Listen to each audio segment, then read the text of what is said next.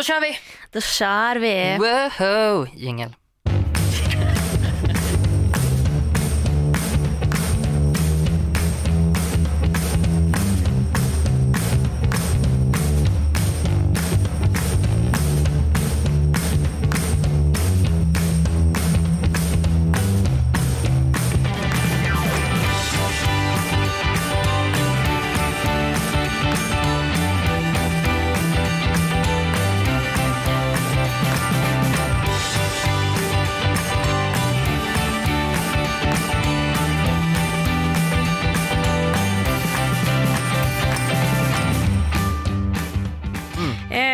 Idag? Eh, jag, mår, eh, jag mår fullkomligt mediokert. Ja. Jag mår eh, helt okej, men inte sådär helt okej som att man säger att det är helt okej och så är det helt okej. Utan det är mer så här, det är helt okej, jag överlever. Mm. Haft tunga veckor, jag är så trött på tunga veckor. Det är inget kul att ha tunga veckor, kan jag få vara lite uppåt? Mm. Eh, men det går neråt.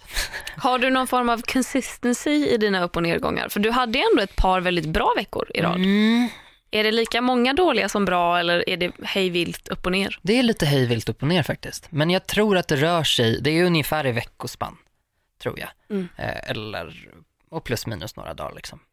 Eh, så inte någon consistency, mer, mer än att jag vet att det är cykliskt. Så att jag vet att det kommer gå över, jag vet att det kommer komma en bra period. Mm. Eh, resten så eh, gräver vi i, jag och ett läkarteam Mm. eh, som är Grey's Anatomy. Eh, ska bara ta reda på vad som är fel på min hjärna egentligen. Förutom min generella ångest. Blir du någonsin rädd då när du vet att det kommer en bra period men typ skrämmer det dig att du vet att så här, sen kommer det komma en dålig period igen? Ja, som fan. Mm. Som fan. Vad gör man åt det då? Genomlider. Ja. Jag kan inte komma på något bra svar, för det är också för att jag har nått den här punkten när jag är så extremt frustrerad över att det aldrig får vara bra. Så att det är bra. För mig, frustration är en, det är en drivkraft för mig. Jag måste komma till en frustration för att det ska bli någonting bra av det. Och nu är jag där och jag är ändå så här, jag är lite in fighting mode, att jag bara, fan i helvete, jag orkar inte må så här igen. Och prova lite nya grepp liksom för att överleva det. Till exempel dela med mig lite mer. Det kan ju verka som att jag är ganska öppenhjärtig med det här, men ändå inte. Man har vissa skamspärrar där eh, det blir jättejobbigt att säga till när eh, någonting är jobbigt. Om jag känner att jag har ångest, ibland så sätter det sig och så kan jag inte erkänna det. Jag bara känner att jag måste låtsas som att allt, allt är bra.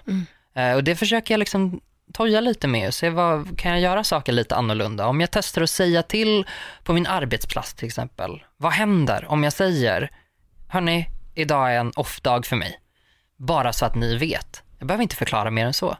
Eh, Och det tycker jag att det, det håller mig ändå lite, lite eh, igång och lite så här, jag har lite lättare att cope with it nu. Vad, vad händer då när du säger sånt?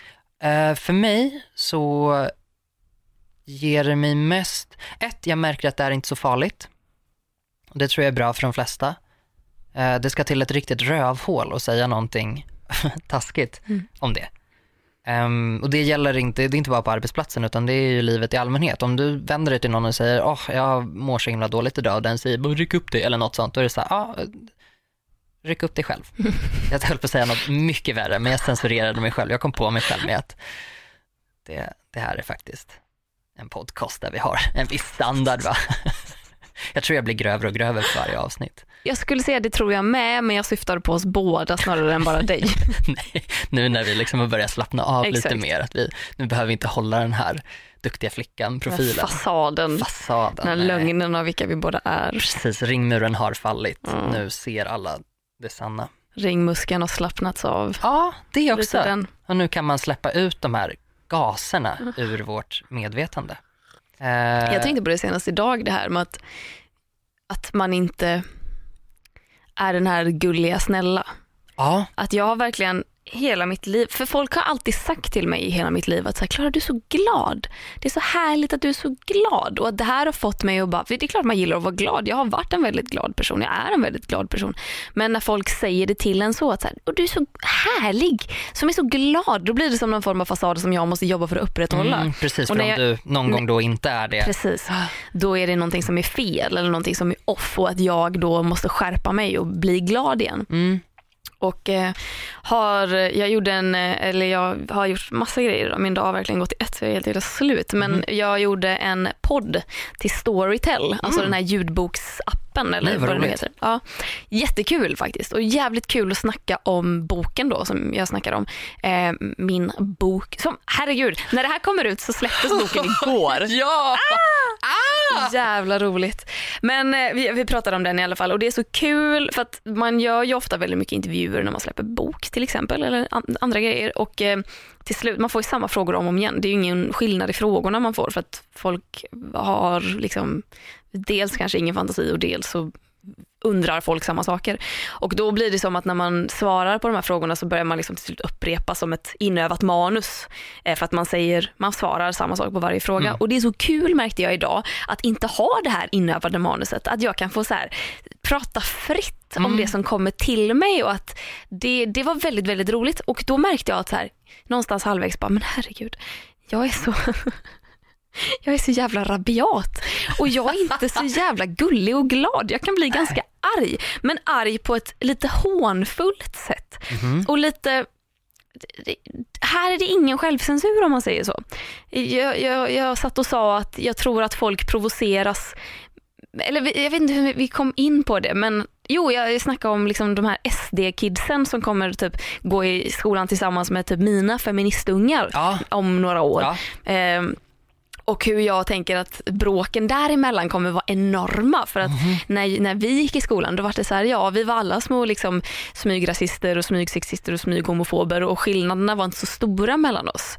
Mellan de som var öppna och tillåtande och de som Mm. var väldigt stängda och inte Nej, för vi accepterande. pratade ju inte om det då. Nej, exakt. Det, det fanns ju inte på kartan. Nu för tiden pratar ju folk om valet på Mm. sin arbetsplats och ute på stan, sitter man på ett café så hör man att Mm. folk runt omkring pratar om valet på ett sätt som jag har aldrig hört det förr. Nej. Ehm, Det är klart att det kommer upp lite fula saker till Mm. ytan, tänker jag. Men då tänker jag också att det kommer bli så mycket mer polariserat när Mhm. våra kids då står i så mycket större kontrast till Mm. de andra kidsen som tycker motsatt för att deras föräldrar har uppfostrat dem på det sättet. Och då sa jag någonting om att så här, herregud, då kommer ju de kidsen stå och slåss på skolgården och då hoppas jag att feministerna vinner. Ja. Om inte annat får de gå och skrapa deras bilar med sina nycklar. Och att de blev helt chockade de här två som höll i podden och att jag bara, jag skojar, jag, alltså, jag, jag vet inte varför jag säger sånt här. Det är klart jag inte menar att man ska skrapa folks bilar men samtidigt så vet jag att det kommer provocera folk mer att jag är kvinna och säger jag vill ha lika rättigheter för det här är orättvist än att jag uppmanar folk att eller ett barn att skrapa SDRs bilar, vilket jag inte gör. Det var bara någonting jag sa i stunden och det menar jag ju inte. Nej. Det var, det var ett skämt som spårade men att det, jag vet ju fortfarande att det som, det som upprör folk är när jag säger att jag tycker att samhällsstrukturerna vi lever i är orättvisa. Det är det som gör folk förbannade. Mm. Och att någonstans där insåg jag att så här, men jag, nej men jag orkar inte vara tillmötesgående längre. Jag orkar inte vara den som sitter i intervjuer och tänker på varje svar jag ger att det ska, det ska funka både för feministerna och det ska funka för de som hatar mig. Nej, jag skiter i de som hatar mig. Försvinn. Ja. Om ni inte gillar mig, ja, då är det synd för er, för ni Ja. går miste om någonting. Nu, jag, nu är jag trött på det. Nu är jag bara arg och jag är inte snäll längre. Nej. Ja, det är no fucking mercy. Nej, du är en, en eh, stolt kvinna. Jag är en stolt Mm.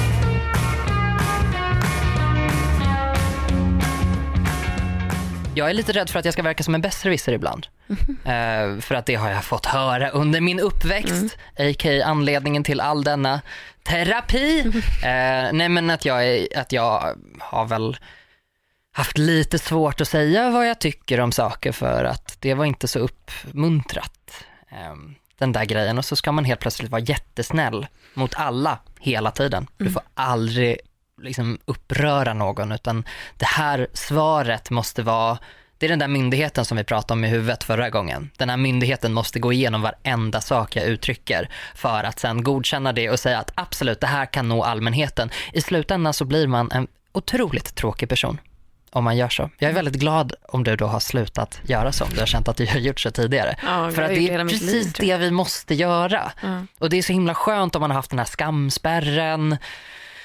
När man har duktig flicka, prestationsångest, Mm. skam om man gör någonting fel. Att man kan förstå att men jag kan tycka det här, någon kan tycka att det är fel och det är helt okej för att jag tycker att det är rätt. Mm. Plus jag kan alltid ändra mig. Men alltså den här insikten att det jag tycker är rätt, det kommer andra inte tycka är rätt. Mhm. Och jag behöver inte bry mig om det. Nej. Jag behöver inte vinna över dem på min sida. Jag behöver inte ta debatten. Jag behöver inte. Nej, Jag kan bara chilla lugnt här i vetskapen om att det jag tycker är rätt tycker jag är rätt. det spelar ingen roll. Ja. Det spelar ingen roll vad folk tycker och det här är ju sådana plattityder. Ja. Hörni, kids, det spelar ingen roll vad folk tycker om dig. Men det är så! Ja. Och det är ju helt sjukt att komma på det i vuxen ålder. Att man bara, oh, jag, jag, får, jag får skoja om den här grejen. Ja. Det är helt okej. Du kan tycka att det här är opassande. Det är helt okej. Ja. Om du inte bryr dig om att prata mer med mig sen och bildar dig någon slags uppfattning om mig på den där korta stunden, det där enstaka skämtet som jag drog och tycker att det, nej, ah, nu Clara Henry, hon vill ju att man ska, att man ska nyckla, ja, repa. Sverigedemokraternas bilar. Det är så, nej, nej. det är ju faktiskt, det var ju kanske lite mer en metafor och Ja. ett skämt. Ja. Eh, men Stenhårt. Och det, nu känner jag ett behov av att, alltså jag fick nästan panik när jag sa det igen. Jag bara, men herregud, där satt jag och tänkte vad fan håller jag på med? Och nu, nu upprepar jag det i den här podden med. Jag tror att de har 700 lyssningar på sin Storytel-podd. Vi har ju i alla fall lite mer än vad de har. Och här står jag och säger på nytt att jag sa att man ska repa deras bilar om SD-kidsen vinner över mina Ja. barn på skolgården. Men herregud, ja, det, Det är låter helt absurt. Men jag sa väl det också. Alltså, gud, nu, och nu är jag här och ursäktar alltså. mig igen. Jag tänker inte ursäkta mig för det här. Nej.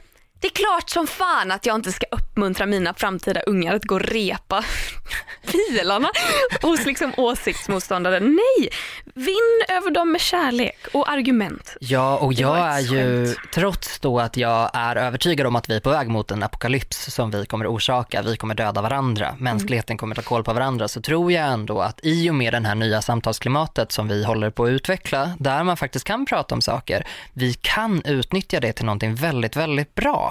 Vi kan utnyttja det här till att, okej, man kan vara öppen med vad man tycker och lära sig respektera dem lära sig lyssna på folk, lära sig respektera att folk tycker olika. Det gäller ju faktiskt båda sidor, även om jag kanske personligen tycker att man ska lyssna mer på den ena sidan. Men av princip så tycker jag att man ska lyssna, eh, lyssna så. Det har man inte kunnat göra tidigare eftersom vi har inte haft ett, det öppna debattklimatet. Nej. På gott och ont. Sen tror jag också att vi chockar oss själva lite grann med att nu har vi öppnat Pandoras box med internet. Nu kan vi tycka någonting om allt! Och herregud vad vi kan tycka, tycka och tänka, tänka, tänka, tänka hela tiden. Och att alla har en plattform att tänka Mm. på. Och att offentliga personer som tidigare har haft sin enorma plattform att tycka saker och Mm. kanske på sin höjd fått ett litet hatiskt brev. Nu kan folk skriva direkt till den personen och den personen ser det direkt och fler kan haka på den här personen för att folk kan se att den här personen inte håller med. Alltså det, och, och att det, man tar det till sig, det blir så personligt Mm. på ett helt annat sätt. Folk tror ju också att allt de läser på internet är fakta. Mm. Då kan det vara både då en åsikt från en offentlig person eller så kan det vara en delning från fria tider eller så kan det vara någonting som har faktacheckats i eh, 500 000 steg. Ehm, och folk läser ju det här på precis samma sätt och reagerar på precis samma sätt. Alltså, hur kan det vara så här? Och Man bara, fast det kan faktiskt bara vara en person som uttryckt en åsikt. Det betyder inte att det är på det sättet. Det betyder inte att det inte är på det sättet. Det betyder bara att det är en åsikt. Och den kan vi lika gärna liksom låta fladdra fritt. Det, jag, jag har lite svårt att förstå det här konstanta behovet av att söka upp folk och rätta dem. Mm. Eller tycka att så här, "Mm, nu sa du så här om den saken, det tycker jag är fel. Mm. Man bara, ja, alltså okej. Vad, vad, vi- vad förväntar du att reaktionen ska bli? Ska man säga, åh hörni, nu. Ja, ibland så är det naturligtvis bra, självklart. Man kan upplysa folk. Mm. Eh, Ja, och jag menar när, när, när man själv, liksom, när Mattias Karlsson skriver att det är seger eller död på sin Facebook liksom, efter valet eh, och alla bara, men vad fan är det du säger? Ja, fullt jävla rimligt. mm, Men jag tycker också att det blir så, det blir sån icke-fråga när det handlar om så här, när liksom antisemiter, liksom nazister och rasister som det, deras främsta fråga är att skilja på människor och människor. precis. När man går och säger det till dem att vänta lite nu, hör du vad du säger? När Annie Lööf drämmer näven i bordet och Ja. säger hur uttrycker du dig? Och när de kommer till oss när vi bara, hörni alla människor är ju faktiskt lika värda, ska Mm. vi inte börja behandla folk som att de är det? Och de bara, men vad fan är det du säger? Jag håller Ja. inte med. Man bara, nej men gå och göm dig i din lilla grotta där du kom ifrån. Där är ju kontexten så himla viktig också. Ja. Och den får man inte glömma bort när man kollar på saker, om man läser någonting på Twitter eller var som helst. Kontexten, vad folk säger i vilket sammanhang är superviktig. Mm. Om du säger i en podd eh, utan en historia av våldsbejakande till exempel, att vi ska, vi ska repa deras bilar. Jämför det med en nazist som säger vi ska repa alla judars bilar. Det är lite Mm. Ja, annorlunda lite, va? Jag vet inte om det jag, Lite. alltså det, jag tycker att det, det, det är faktiskt lite skillnad. Man kan inte sätta exakt samma regler där, det måste finnas en kontext. Ja. Och just nu tror jag att vi är bara ett virvar av medier, liksom medievärlden, den globaliseringen på internet. Mm. Vad den har gjort för oss är ju eh, fantastiskt. Vi Mm. kan connecta med folk över hela världen och prata om, om alla typer av ämnen. Och då kommer också Mm. Dagens fula. 12-åringar är liksom feminister och veganer och vet Girl. exakt hur de ska rädda miljön. Ah, Man bara, love ya. Och sen så har Dagens- vi den andra sidan. dagens 12-åringar som, som sätter sig och klimatstrejkar. Exakt. Nej, jag är så här, herregud, alltså det enda som skulle likna en strejk när jag gick i skolan, det var typ så här, vi vill faktiskt ha en hoppborg på skolgården. Vi vill ha pannkakor i bamba varje dag. Vi, ja. Det hade jag sittstrejkat för. Alla dagar i veckan. Ja. Det var så långt mitt engagemang Nej, men det var sträckte sig. precis, ja det var väl så elevrådens engagemang alltid sträckte sig. Vi behöver en slänggunga, vi ska ha en slänggunga. Så bytte man skola där till högstadiet och då kom slänggungan. Nej, vi hade ju dock, eh, i, i låg och mellanstadiet var det ganska bra men i högstadiet så vi gav ju upp, alltså, och i sexan är man ju typ 12 år. Mhm. Eh, efter typ sexan när vi skulle börja sjuan så gav vi upp. Vi hade inga klassråd, vi hade ingen klassrepresentant till elevrådet Okej, för att vi insåg att så här, skolan demokrati suger. Exakt, och våran skola kommer inte lyssna på oss. Nej. Snarare det är en diktatur på den här lilla skolan. Det är, visst har jag pratat om Ann Nilsson Kräki? Ja. Ja. Jag kanske inte uttryckte hela hennes namn då i och för sig. Jag kanske, jag kanske censurerade, jag minns inte. Vi hade Nej, jag tror att du, du, du sa det. jag kanske gjorde, ja, vi hade en rektor som vi kallade för Kräki och det var ja. Det här är ännu en grej som är hennes förtjänst men vi, vi, vi bad ju om, vi började ju bara så tänka stort, bara, vad vill vi ändra på skolan? Jo, vi vill ha en sån här dag när vi pratar om kärlek eller vi vill eh, åka på studieresa till Världskulturmuseet och skolan bara, nej vi har inte råd. Och vi bara okej, då vill vi, men då vill vi ha eh, ett pingisbord. Eh, och de bara, nej vi har inte råd. Och vi bara okej, m- men då vill vi ha duschdraperier till omklädningsrummen. Nej vi har inte råd. Nej. Då vill vi att någon byter ut batterierna i klockan i omklädningsrummet så att vi i alla fall vet vad klockan är så att vi kan komma i tid till nästa lektion. Nej vi har inte råd. Vi bara, nej okej. Men då har vi inget jävla elevråd då. Nej. Då slutar vi med det. Ja, då lägger vi ner det här Då lägger vi ner och vi var 13 år. Det är Ja. ändå ganska... Åh, då har man ju brutit Då- ner unga, Ja. unga eldsjälar. ja, ända ner till golvet. Mm. Nej men vi hade, vi hade elevråd och det funkade väl, det funkade väl inte. Det gjorde väl inte det, jag tror inte de åstadkom någonting. Det var liksom bara en fasad för Mm. att de ska sitta och tycka lite saker. Man fick kakor Ja, på elevrådsmötena. Med representanterna från varje klass fick man i vår klass. Eller var, på vår skola. mm, Det var ju anledning nog. alltid, ja men precis, och sånt ställde alltid till liksom lite rabalder på skolan vill jag minnas. Att det var så här, nu får de faktiskt kakor för det här, Ja. varför får inte vi kakor? Man bara, men för att ibland så gör man någonting lite extra och då får man något extra för det. Vad vet jag? Vi hade ju änglar på skolan.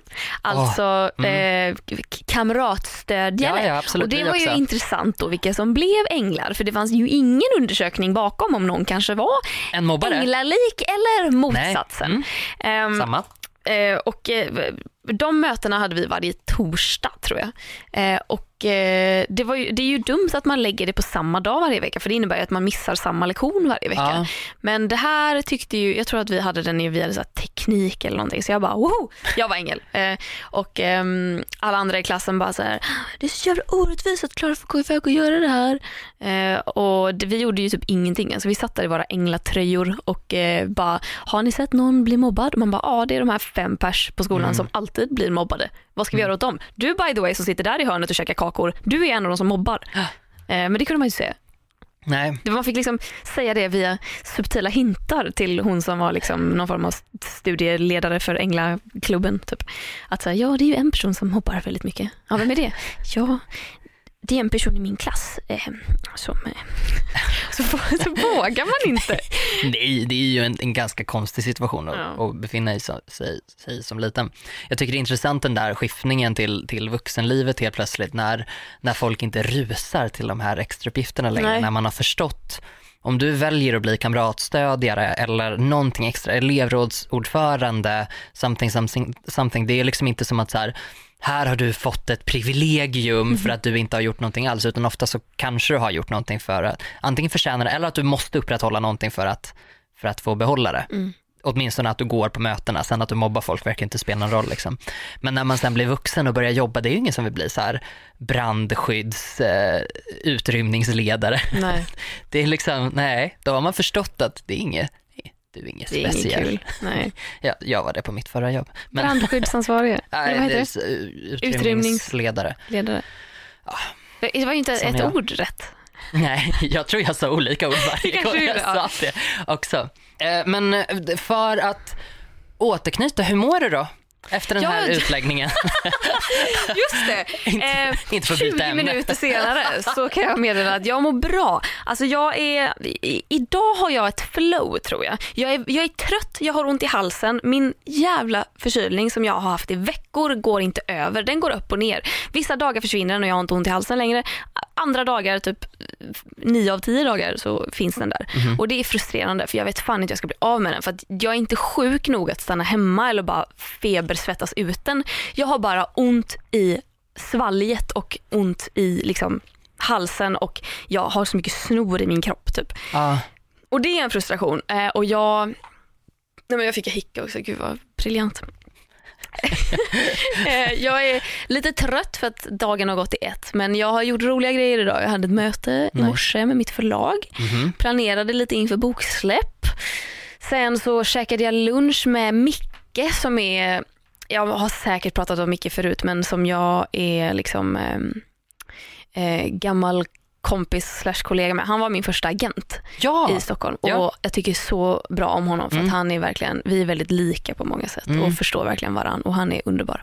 Så vi käkade lunch, pratade om livet och framtiden och sen så åkte jag till Storytel, spelade in podd med dem, gick igång som fan. Sånt jävla flow och sen så på vägen hit, jag gick hit då från Riddarholmen, kommer inte säga er som inte bor i Stockholm ett skit. Eh, inte ens Gustav säger det. Jo, jo, jo, jo, det är bara jag som tänker att det är en bit. Men Gamla stan, typ. Ja. alltså bredvid Gamla stan. Typ. Ja, det är en bit Ja men alltså. det var, det var ganska behaglig Mm. promenad. För jag hade jättegott om tid. Så jag typ svarade på mail på vägen. Ah. Eh, och bara fick gjort det. Och jag, Ja. jag hatar att svara på mail i telefonen. Mm. Så jag har en ganska flowig dag. Och eh, nu börjar jag typ få ont i halsen igen för att jag har Mm. pratat så mycket hela dagen. Ja, Jag får, borde man gå, har du gått till en typ röstpedagog, alltså en sångpedagog fast för att prata? logoped? Ja, så kanske heter. Ehm, nej, det har jag inte, men jag tänkte att jag borde göra det för att jag har Mm. lite, jag har lite problem med min röst. Men vad skulle det ha med din halssmärta att göra? Eh, alltså, nu har jag ju ont i halsen som i inte sjuk ont i halsen utan Ja. ont i halsen. Jag får ont i halsen när jag pratar mycket på en och samma dag. Mm. Jag kan ha ett föredrag och sen svara på frågor i en halvtimme och sen träffa fans Ja. och prata med dem och när jag går därifrån så måste jag bara vara tyst för att det gör för ont i min hals. Mm. Eh, och det har inte att göra med sjukdom utan det har att göra med att jag pratar mycket. Mm. Eh, typ Prata när- på fel sätt Ja kanske? men exakt. Ja, och typ precis. spänner, spänner mig eller spänner min hals Ja. eller spänner munnen på något sätt. Eller bara pratar med, istället för att prata med magstöd så pratar jag med halsen. Eller jag vet inte fan vad, näsan. Jag vet Ja, inte. nej, men precis. Det finns ju någonting som heter vocal fry också, har du hört talas om det? vocal fry? Vocal fry. Mm. Nej, vad är det? Det är när man pratar så här. It's like where you talk like this. Långt bak i halsen very, liksom. Yeah, and it's very damaging for the voice, like the vocal cords. Åh Eh, fy, jag fick ont bara av att Ja, nej men det är ju Kardashians. Ja. Eh, OG vocal fry, Paris Hilton. Va? Det är, eh, Paris? Hilton. Ja, oh, original gangster. Jävlar vad bildad jag är. Vad händer nu? Det är så om man pratar om ett, eh, om man pratar om någonting som är ett, ett original Mm. så kan man Ah. säga så om man vill slänga sig med en liten, eh, hon- liten så här East side, West side Nu referens. hänger jag med. Så hon är alltså den eh, första... Ja, och Britney. Britta Spjut. Det ligger liksom där och det är, det är liksom skadligt för rösten. Det, är ganska ma- det var bättre. Det där var helt rätt. Rätt röstläge. Jag önskar att jag var bra på att imitera Britney. Alltså, Mm. det är så, jag blir så imponerad av folk som kan imitera Brittan. Ja, eller imitera punkt. Åh, jag önskar jag kunde... Imi- alltså, okej, okej. ja, punkt. Vet du inte vem det är? Herregud Klara. Punkt är det största som har hänt oss. Men nu fattar jag vad du menar. Eh, nej men folk som kan imitera. Någon som alla tycker att de kan imitera, som Mm. alla inte kan imitera, det är ju Jimmy Åkesson. Ja, Alla pratar så här och eh, jag är inte emot invandrare men jag är Sverigevän. Och Jag man bara, ja det är inte jag så tycker likt. du gjorde det ganska likt. Ja, okej. Fan.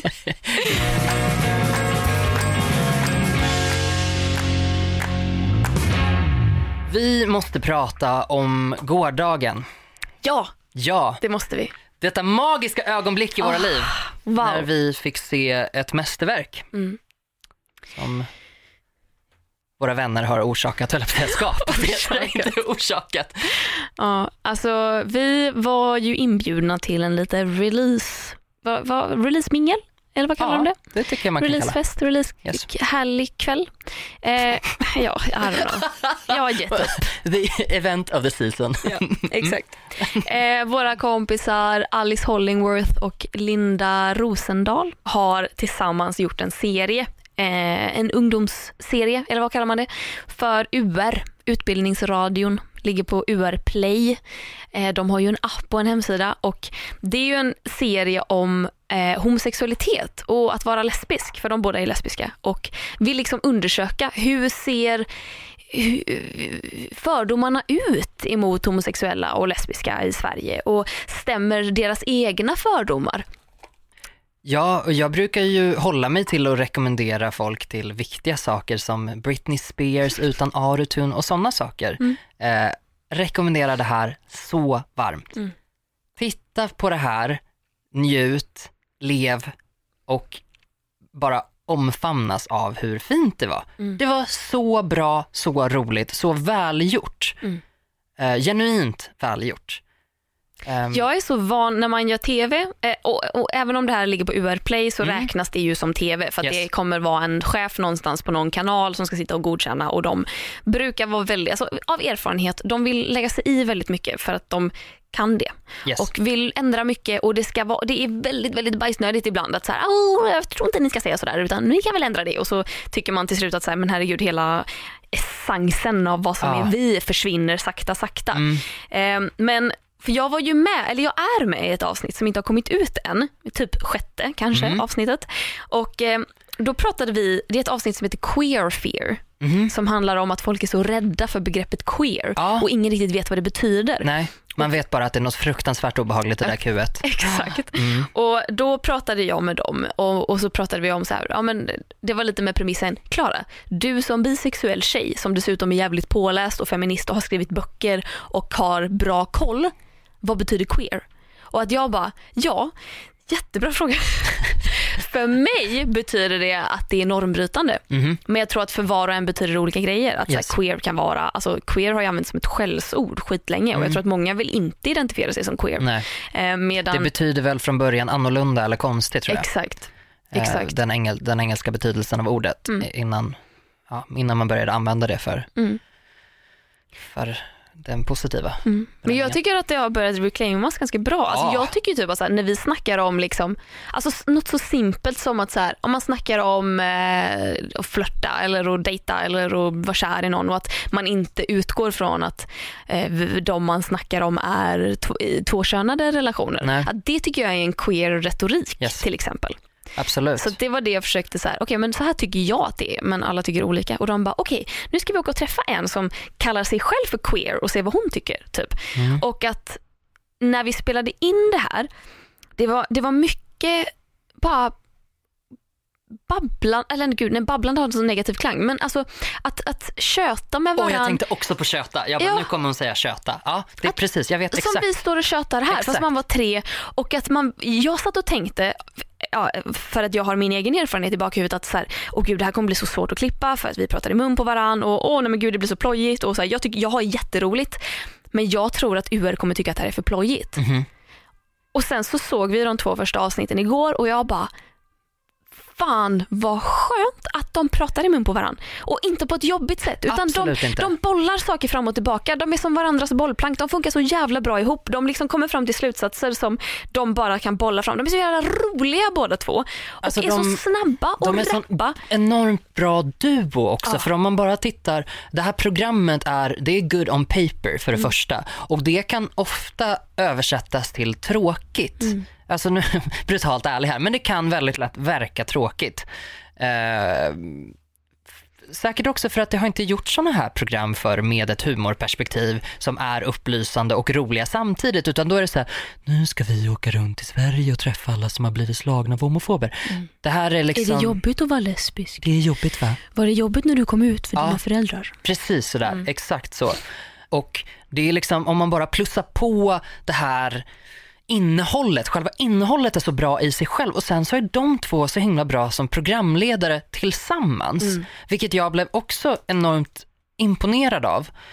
Eh, och jag skrattade, alltså eh, fnissskratt, gapskratt, så att man liksom, att det nästan flyger lite snor ur näsan skratt. Man ser sig omkring lite i panik, bara herregud. Man hör hela det här rummet skratta. Och jag känner så genuint ut fingerspetsarna. Jag vill bara skrika ut det här till varenda människa. Jag har liksom gått runt på mitt jobb idag och bara, hörni, nu har jag en sak att berätta och tipsa om. Här är en grej som jag tror kommer vara så himla bra att titta på. Det spelar ingen roll om du är hetero, homo, bi, trans etc. En fisk. Alltså En fisk. alla borde se det här. Nej men precis. Och jag tyckte det bästa var att så här, de är, det, det är avslappnat, att, att det får lov att vara avslappnat. Ja. Att det är liksom, de får lov att vara de. Det är ingen på UR som har bara så här, vi måste, vi kan bara ta med det där de inte Nej, pratar i mun på varandra precis. eller där de verkligen har en, en fråga och får ett svar. Utan det Ja. är, det är ett, ett Det är konstant sorl och det är så underbart och att de aldrig heller är liksom så här, titta ner på tittaren. Att så här, ja så här är det ju. Eh, och nu ska vi liksom besserwissra och, exakt, och nu- utbilda. Utan det är hela utbilda. tiden den här nyfikna blicken. De vädrar ju sina fördomar högt och lågt. Mm. Och de har mycket fördomar. Och de är så öppna med att så här, är det här en fördom eller är det så det är? Det kanske får lov att vara båda två. Och det var så varmt. Ah, det var det, det var den här värme, inbjudande. Helt fantastiskt. Mm. Jag, är, jag är helt blown away faktiskt. Jag vill ju gå, alltså jag tänker ju gå hem nu när vi har spelat in det här och typ titta på de här två avsnitten. Mm. Ja. För det är ju två, ja när det här släpps har det kommit ut fyra avsnitt. Yes. Men jag, jag vill ju kolla på de här två avsnitten igen för att jag tyckte att de var så bra. Ja, jag också. Man vill Eh. bara vara bästis med Alice och Linda. Ja, verkligen. Verkligen, den feelingen. Mm. Jag, vill, jag vill vara med. Jag hade så gärna velat vara med Mm. och bara åkt. Jag kan Mm. sitta i baksätet i bilen och bara, Sköta GoPron liksom. ja absolut. Nej men jag sitter på taket Mm. och skrattar lite. Har en liten öronsnäcka och bara hänger med. Mm. Eh, jätte, jättefint. Så himla bra. Varmt eh, rekommenderat. Mm. Ja, och det, jag tycker, alltså, i alla fall för min egen del, det ska ganska mycket till för att jag ska typ shoutouta grejer. Om folk Mm. bara, åh kan du shoutouta det här? Då kommer jag sannolikt inte göra det för att det är, jag gör det bara med sånt jag tycker är riktigt bra Mm. eller om det är typ så här eller ja, det, det behöver ju inte finnas, det behöver inte betyda att det inte är bra men typ när mina kompisar gör grejer Ja. och man vill pusha för det för man tycker att de är så jävla bra och Mm. att det de gör är så jävla bra. Det är klart jag kommer pusha för det men eh, jag känner inte Alice och Linda jättebra. Jag känner Nej. dem lite grann men inte jättebra och jag var inte beredd på att jag skulle tycka så jävla mycket om det här programmet. Nej, samma här. Att det faktum att vi båda har gått och sett det här och sen Mm. kommer hit idag och bara, vad ska vi prata om idag? Vi måste prata om Tack gud jag är homo. Har Yes. vi sagt vad programmet heter än så länge? Ja, Ja det kanske vi sa. jag Ja. hoppas det. Jag vet inte. ja, det heter Tack gud jag är homo Jag fall. att vi, ja. har, att vi har gjort det. Tack gud jag är homo på UR Play. Ja. Kolla, sprid, prata om det, ha kul. Vi rekommenderar varmt alltså. Jag, eh, jag gick häromdagen, eh, det var nog sist när vi skulle podda tror jag, och så behövde jag käka något mellanmål inför det. Så jag köpte, jag vet inte varför jag började köpa Red Bull. Det, det går emot alla mina Jag värderingar att bli fel. beroende av Red Bull. Mm. Nej, vet du vad? Jag tror faktiskt att det är min augusti-inspelningsfel när jag Ah. jobbade liksom 15 timmar om dygnet. Ja. Well, Men eh, eh, jag köpte en Red Bull, en banan och såna Resentas sesamkakor. ja. Och åt en sån och njöt. Och tänkte, det här är liksom min perfekta sötma. Mm. Jag vill inte ha någonting sötare än så här. Jag vill inte ha godis, jag tycker det är för sött. Mm.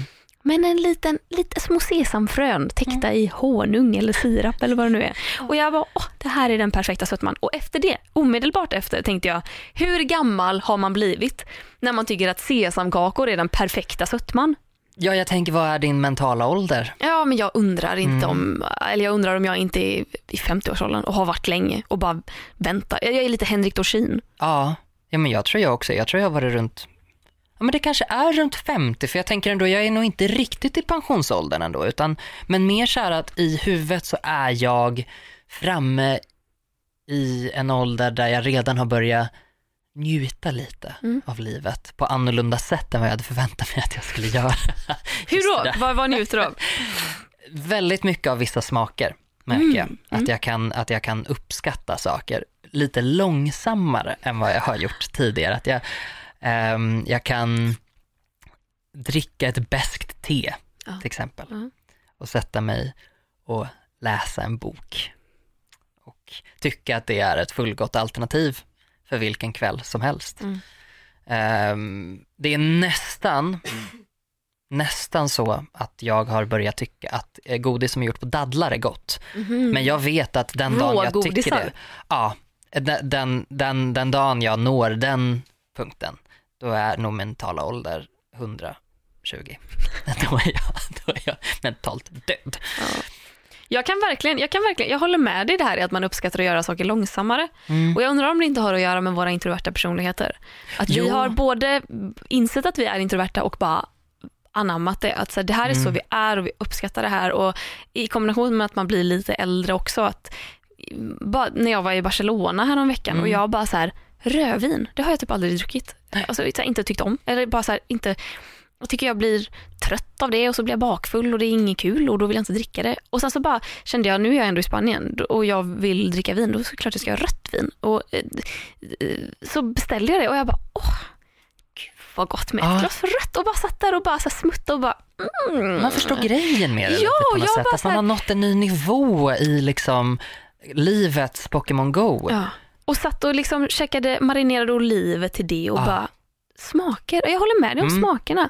De börjar skifta jättemycket för mig. Mm. Eh, så att oliver har smugit sig in, kapris. Åh, fy fan vad gött det är med Ja. kapris. Nej men och det är ju barndomens största skräck, lilla cirkel av grön ondska Ja. som jag helt plötsligt, mm vad gott. Så jävla gott. Men tror du inte det att man pajar sina smaklökar?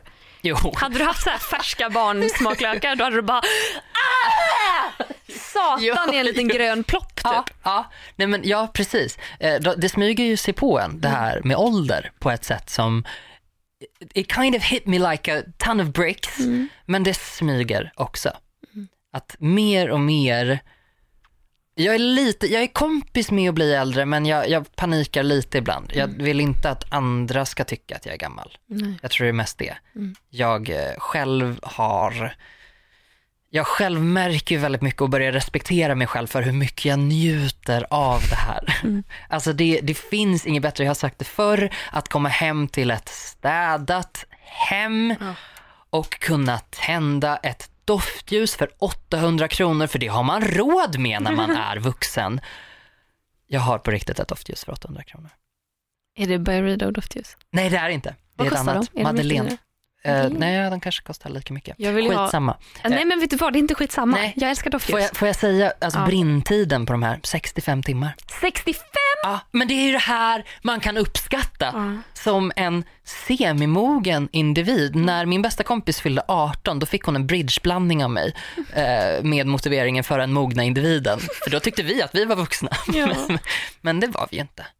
Jag kan, för, för, för visst är du också typ yngst på din arbetsplats? Ja, Mm. det är jag och så är det några som är, är yngre än jag som jobbar med precis samma sak som jag. Mm. Men annars så är medelåldern högre.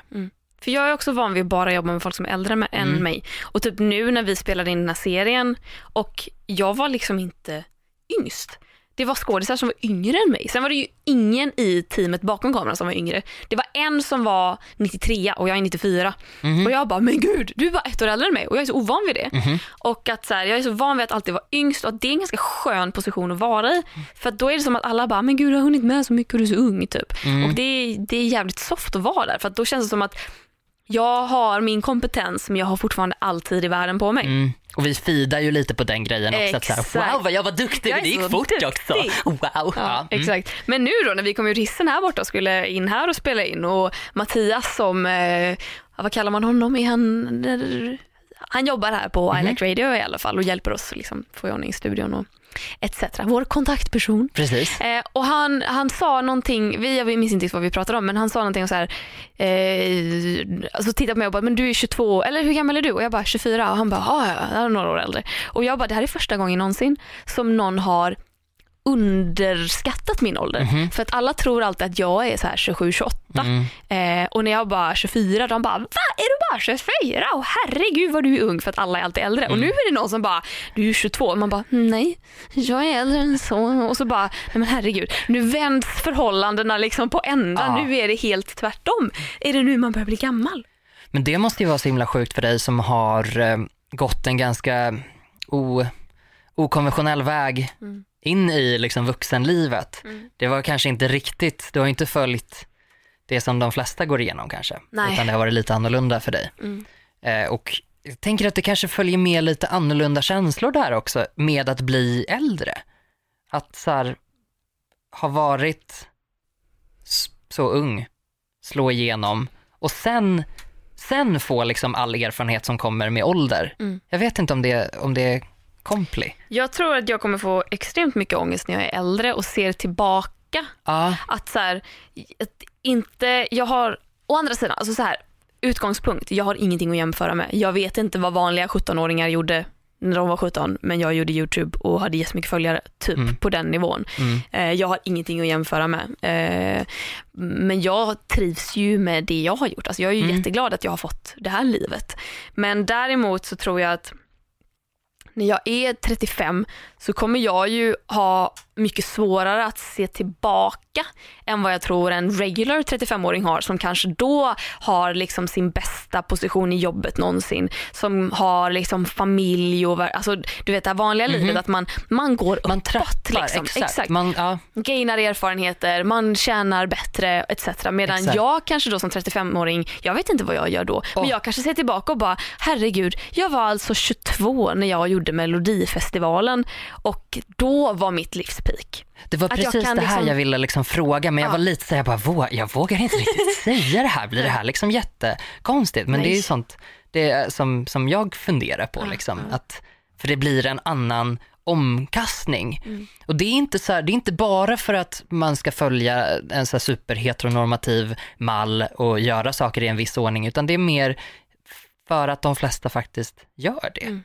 Alltså att det, det blir så att man börjar, man börjar ju jobba oftast när man är runt 17-18, jobbar med kanske lite ströjobb och sen där någonstans mellan 20-25 börjar man väl jobba på riktigt eller vad man ska säga. Och sen har man liksom karriärs, eh, om, man, om man väljer att göra karriär, har möjlighet att göra karriär så gör man det då och sen vid 35 så skördar man väl typ frukterna. Mm. Medan du då, som du säger, gick in, gjorde Melodifestivalen när du är 22. Mm. Att det blir, det finns ingen referens, vilket jag Nej. också tycker kan vara lite läskigt. Jag, jag kan ju bli lite kvävd av att jag känner att det har varit en otroligt tydlig ram för mig. Mm. Att det är så här, var är jag någonstans? Vad trodde jag att jag skulle vara nu? Jag fyller 28. Jag bara, åh men gud, 30, då skaffar man väl barn. Men du vet, nu har jag ju en helt annan förståelse för vad det kommer innebära att skaffa barn. Och kommer inte sätta mig ner och signa några adoptionspapper de närmaste åren. Mm.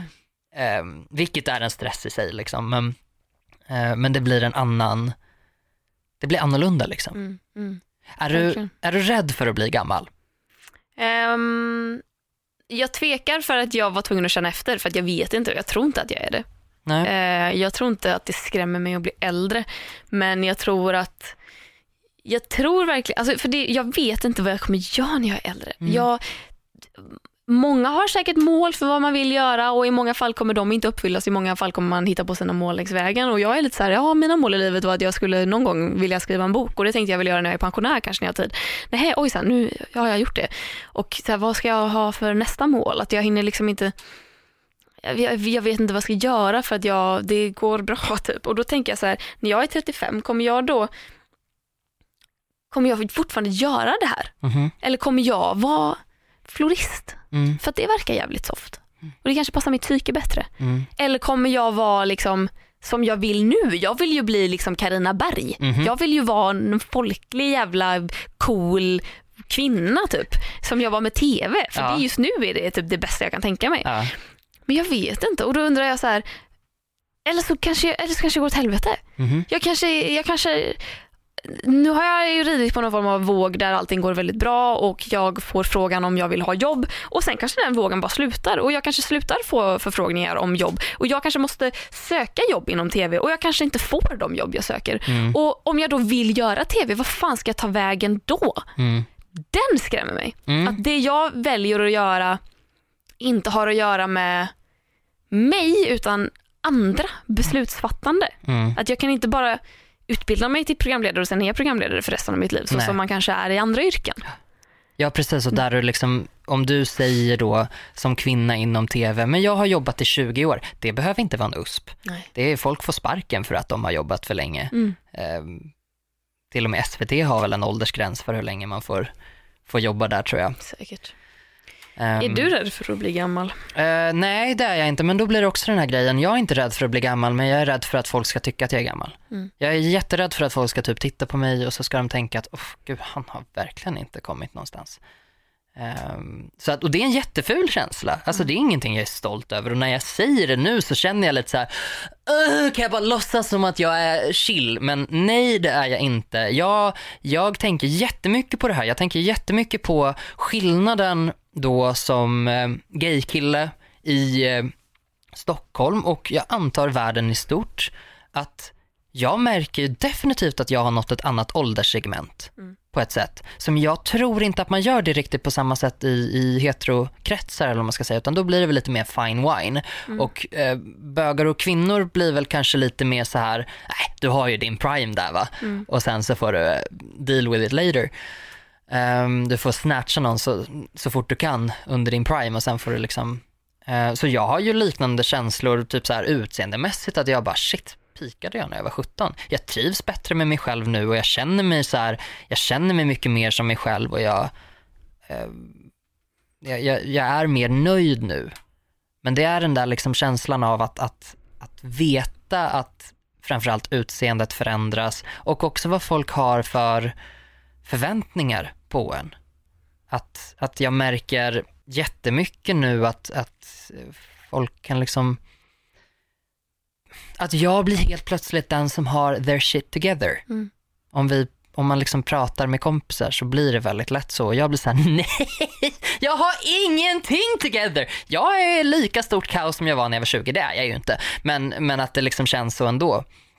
Ehm, Men tror du inte att var man än är i livet så kommer man tycka att det är kaos? För Jo. att allting är så ja, jag- rörligt, precis. flytande och man kan se tillbaka på perioder av sitt liv och bara där var jag stabil. Ja. Och sen så när man tänker efter så var man inte det för man visste fan inte vad man gjorde då Nej. heller. Kommer man någonsin veta vad man gör? Nej, jag tror Alltså, att jag man fick- accepterar det. Det är kanske Ja, det som kommer ja. med åldern, att man så här, för det kommer också, det kommer stötvis. Det är en period av kaos inombords möts av ett period av lugn där jag är så himla nöjd och ska man liksom dejta någon nu till exempel, jag dejtar inte eh, just nu. Och det är bara skillnad på något sätt. Mm. När man, om man sitter och swipar på Tinder, man kollar på andra saker, vilket är skönt på vissa sätt. Man har ut, liksom preferenserna har utvecklats, eh, men det blir också så jävla tråkigt för jag kan sakna att vara lite mer så här, det spelar ingen roll vad folk jobbar med till exempel. mm. Det är inte för att jag så här, "Ah, om du inte jobbar med det här så eh, tycker jag att du är en dålig människa, utan det är mer så här, det går per automatik, att det, det sitter någonting.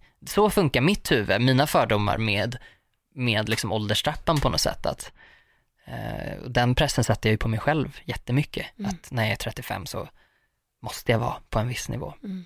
Ehm, Men det känns som att vi har sådana förutfattade meningar om hur ett liv ska gå till. Jättemycket. Och, Och- mer nu än vad jag hade när jag var ung. Det är det jag inte riktigt Mm. fattar. Jag trodde att det skulle vara tvärtom. Att man så här, wow, när jag var 20 trodde jag att det skulle vara på ett visst sätt. Och nu är det mer så här att jag bara, men gud, är det nu jag har börjat utveckla den här Mm. superstarka bilden? Har jag blivit så formad av att befinna mig, för, till exempel, jag har väldigt många vänner som lever heteronormativt till exempel. Är det det som har liksom kommit åt mig slutligen nu? Är det liksom, jag har blivit utsatt för det så himla länge så nu har det, nu har det liksom naggat i kanten och tagit sig in att jag känner så här, wow, ja, biologiska klockan den, eh, den Men klämtar. den är så jävla rolig också för där tror jag att man, om jag ser, för jag har ju också haft så här, hela min barndom hade jag en tydlig bild av att, jag tänkte jag så här, när man var 20 då var man ju vuxen, alltså då har man ett stabilt jobb. Ja. Loll hade man ju inte. Jag tänkte ju typ så här, mamma fick barn när hon var 27, jag vill nog vara lite yngre, jag vill nog vara 25. Ha ha ha ha ha, det innebär att jag skulle bli gravid nu eh, och det är jag inte redo för. Och den här, att man har lagt upp sitt liv i så min, in i minsta detalj och att man är så medveten om det och sen så om man tittar på det man är inte redo för det. Jag är inte redo att få barn. Nej. Herregud, jag vill inte ha ett fast jobb. Jag älskar att vara frilans. Men ändå påverkas jag så starkt av den här bilden jag själv och andra i min närhet har byggt upp åt mig. Det är den här konstiga, konstiga balansgången mellan att jag vill inte ha ett sånt liv. Jag vill inte få barn nästa år. Men jag känner en press att jag är en dålig person om jag inte får barn innan Ja. jag är 30. Och det här är ju en helt ologisk känsla också för att det finns ju nästan ingenting i din direkta närhet tänker jag som sätter den pressen på dig. Utan Nej, det är någonting, det är jag. Det är någonting, ja det är du och det är någonting ogreppbart runt omkring så man bara, man har bara blivit påverkad av det och nu sitter det där. Men man letar ju efter facit också. Ja. Jag letar ju efter så här, vill jag vara en eh, gammal förälder? Och så bara, jag vet inte, men mina föräldrar var 27 och 30 när de fick mig och jag är äldst. Och ja, det är väl en rimlig ålder. Jag har haft det bra, de har varit snälla mot mig. Det är väl en bra ålder. Det är nog facit. Det är nog så jag borde göra. Och så tänker jag så här, men tänk om jag skulle bli gravid nu. Jag gör ett misstag i att, i, att göra en abort då till exempel. Eller jag gör ett misstag i att behålla barnet. Jag vet inte vad facit är. Eh, Nej, det, och den det är ständiga jakten. Mm. är så otroligt påtaglig. För man, då bygger man ju upp de här scenarierna som inte ens, jag är inte gravid. Nej men och jag precis, kommer inte nej. bli Du det. behöver inte ha ett resonemang Nej. kring det här så. Ja, man kan fundera på det men du behöver ju inte safea upp så himla mycket. Mm. För att när man väl står inför sådana beslut, väldigt ofta vet man vad som blir rätt. Eller, ja, kan, eller så är det ett tungt beslut. Och då är det kanske ganska typiskt oss och människor som är som oss att få panik över att det inte är ett lätt beslut att ta. Men vad, vad är det som är fel? Varför kan inte jag bara bedöma det här? Man bara, nej för att vissa beslut är svårare än andra. En abort kommer troligtvis sällan vara ett lätt beslut på något sätt till exempel. Så fan, jag vill inte säga att jag, att jag är rädd för att bli gammal. Jag är rädd för att bli gammal och känna mig misslyckad. Men jag tänker det är väl någon form av framtidsgrej som alla har. Att man, man, vill, man vill hitta sitt facit. Mm. Man vill inte dö olycklig. Man vill, man vill se tillbaka och bara, jag gjorde fan exakt rätt. Ja. Ja, nu känner jag, jag har ju mer än, jag har ju mer min liksom kaosartade 20 års ålder som jag är lite så här, "Åh, den vill inte riktigt släppa taget för mig. Mm. Eh, som jag lever nu är jag jättenöjd med och eh, om jag fortsätter den här liksom utvecklingen i, i hjärnan och vad jag tycker och tänker om saker så är jag jättenöjd. Då känns det ju helt fantastiskt. Du säger, jag kan inte, jag kan liksom, I can't wait att bli 40. Åh, vilken Jag- underbar ålder. Ja, men för det är så här, jag fattar ju det, samtidigt som jag å ena sidan tänker på, gud, ser folk mig som lite gammal nu för att nu är jag snart 30 till exempel. Det är väldigt utseende ungdomsfixerat ehm, i eh, bögvärlden skulle jag säga. Ehm, så blir jag också så här, nej men fan jag kommer, vara, jag kommer nog pika när jag är 35. Och det, det, det är en varm känsla för mig, det är en så taggad känsla, det är inte en så här jag tror inte att jag kommer komma till 35 och bara jaha, det blev ingen peak här heller och så kommer jag bli ledsen över det. Utan eh, jag har en kalender, händelse i, när jag fyller 35. nu är det som snyggast. Jag tror typ att, att det kommer liksom, det, det faller ju bort mer och mer på något sätt, den oron. Den ökar mer och mer, oron över att misslyckas och den faller bort mer och mer. Mm. Kanske också för att tiden går snabbare och snabbare. Herregud vad fort tiden går. Helt plötsligt har det gått tre år. Men den måste, ju, alltså, den måste ju rent fysiskt på riktigt, inte bara en känsla utan den måste ju gå snabbare. Mm. Tänk hur långt ett år var när man var åtta. Nej men Och då var det ju en åttondel av ens tänk hur liv. lång ett sommarlov var. Ah, evigheter. Ja, och nu är man så här, om jag får, om jag får fem veckors semester, då är det så här, herregud, hur ska jag hinna med allting? Vad är det du ska hinna med? Snälla människa, vad är det du ska hinna med? Nej, nej, jag har inte tid med någonting. Det är ju det värsta. Värsta med att bli vuxen. Tid alltså, vad är det vi har hittat på? det Jag här vet inte, det är någon begreppet? jävla, Lustigt. det är någon jävla skämt.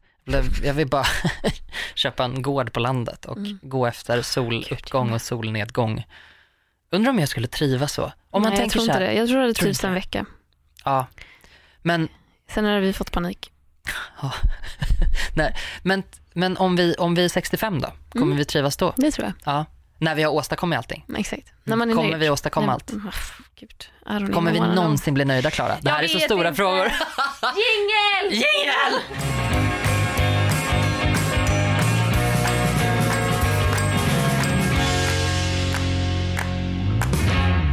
Bob, min katt, Japp. är en väldigt tyst katt. Mhm. Första gången min mamma träffade Bob så var hon lite så här, men herregud är det något fel på henne? Hon, hon låter ju inte. Åh nej, det är precis som Hon man gör med introverta barn. Ja. Man är så här, du pratar inte, vad är det för fel på dig? Exakt. Ja, Hon är exakt. en introvert katt. Ja, det är klart hon är! Nej, men bästa, bästa, bästa Bob. Men hon är Mm. helt tyst. Och att så här, hon gör inte ens ljud. Hon, hon, hon kan ibland öppna hon munnen och det kommer bara ut någonting väsande. Man, man ser på henne, du försöker jama, men det kommer Mm. inte ut någonting. Hon kanske är stum, vad vet jag. Kanske.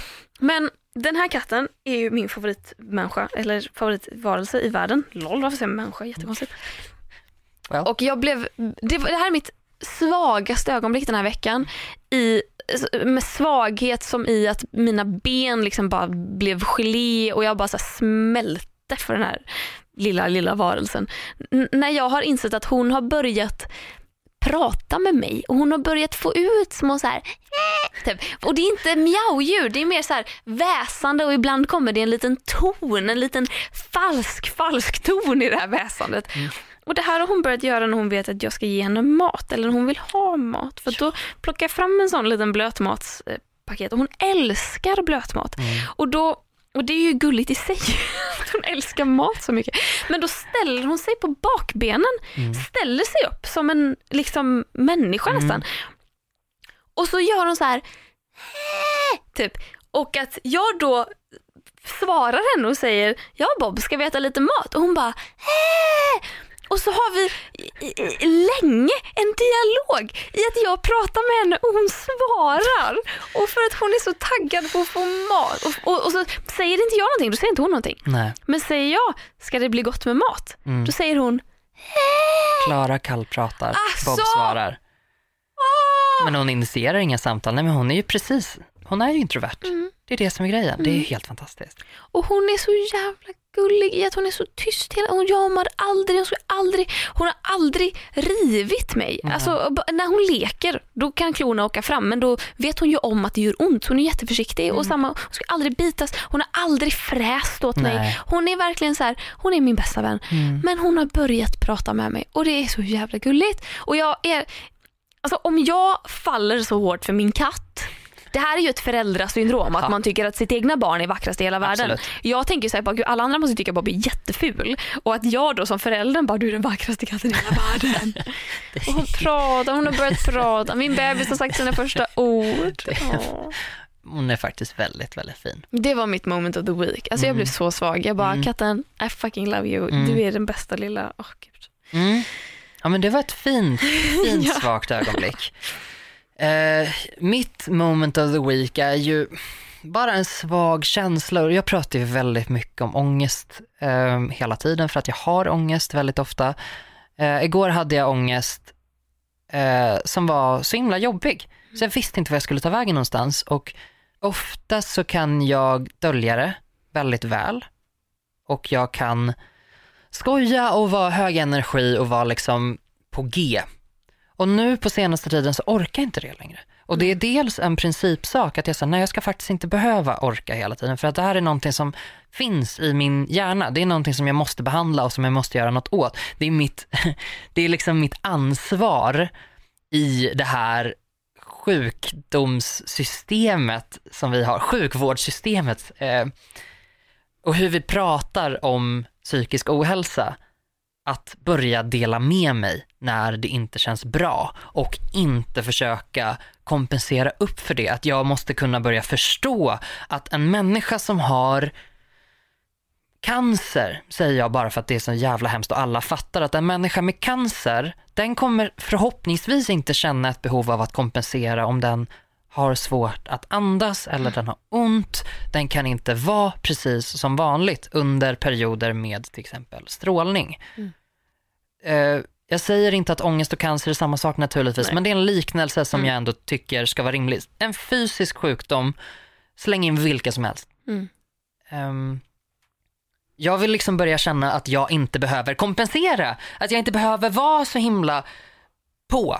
Men en del av det här då är, som jag sa tidigare också, att jag har då bestämt mig för att jag ska börja dela med mig lite mer och då inte bara i en podd Nej. med folk som lyssnar.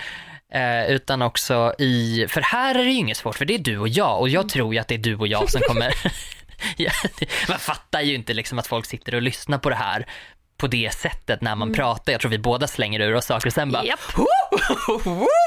Vad hände där? Lex skrapa bilar. Verkligen.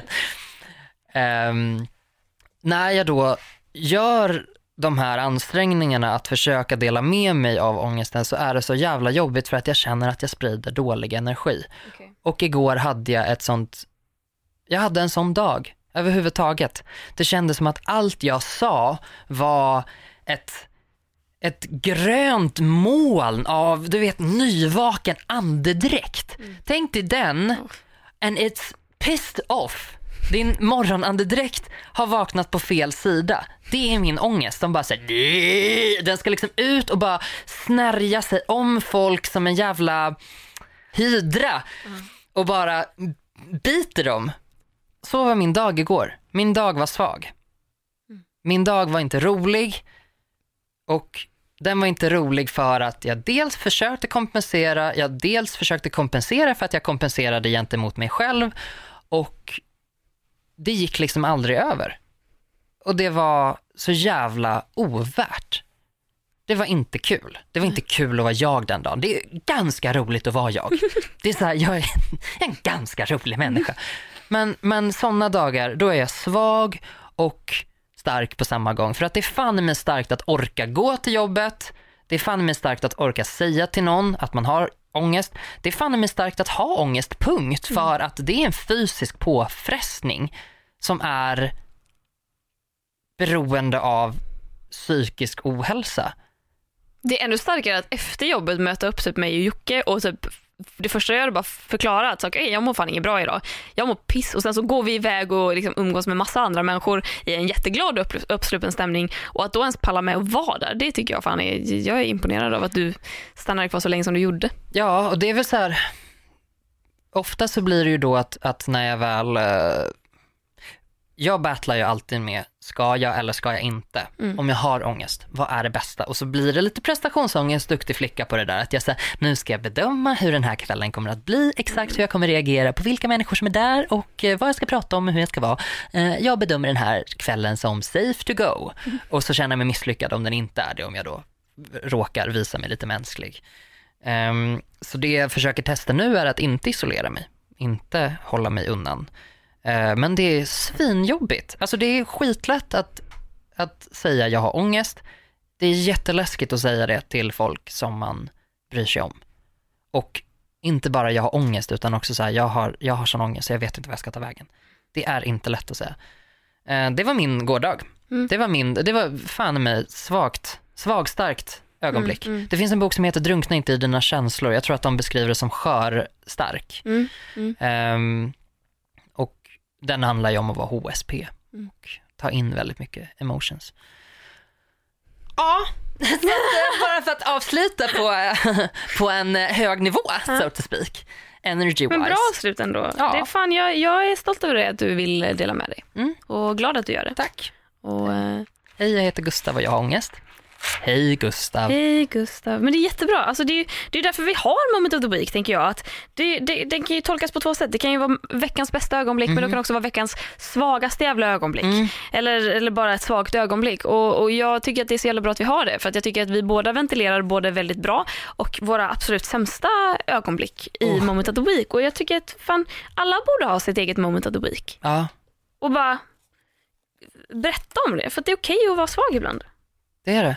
Verkligen. Det är starkt att vara svag. Det är starkt att vara svag. Det kan vi säga. Det kan vara avslutningen. Perfekt. Perfekt. Tack för den här veckan. Ja, tack så jättemycket. det blev ju riktigt bra det här va? Det är jättebra. Ja. Tack eh, Gustav. Mm, tack Klara. Tack till I Like Radio för att vi får vara här och spela in. Och tack Rickard för att du klipper gullehörna. Mercy beaucoup. Mercy Bocup. Vi hörs om en vecka. Det gör vi. Puss, hej. Hej!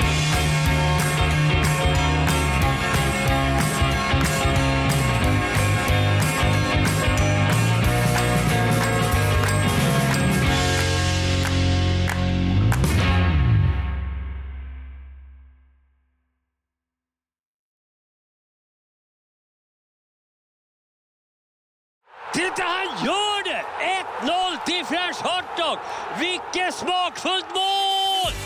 Nu startar fotbollsfesten på Circle K. Välj mellan massa goda dressingar till din french hotdog som smakar lika gott som en perfekt glidtackling. Köp en french för 35, två för 59 eller fyra för endast 99 kronor. Vilken är din vinnare? Vi ses på Circle K i sommar.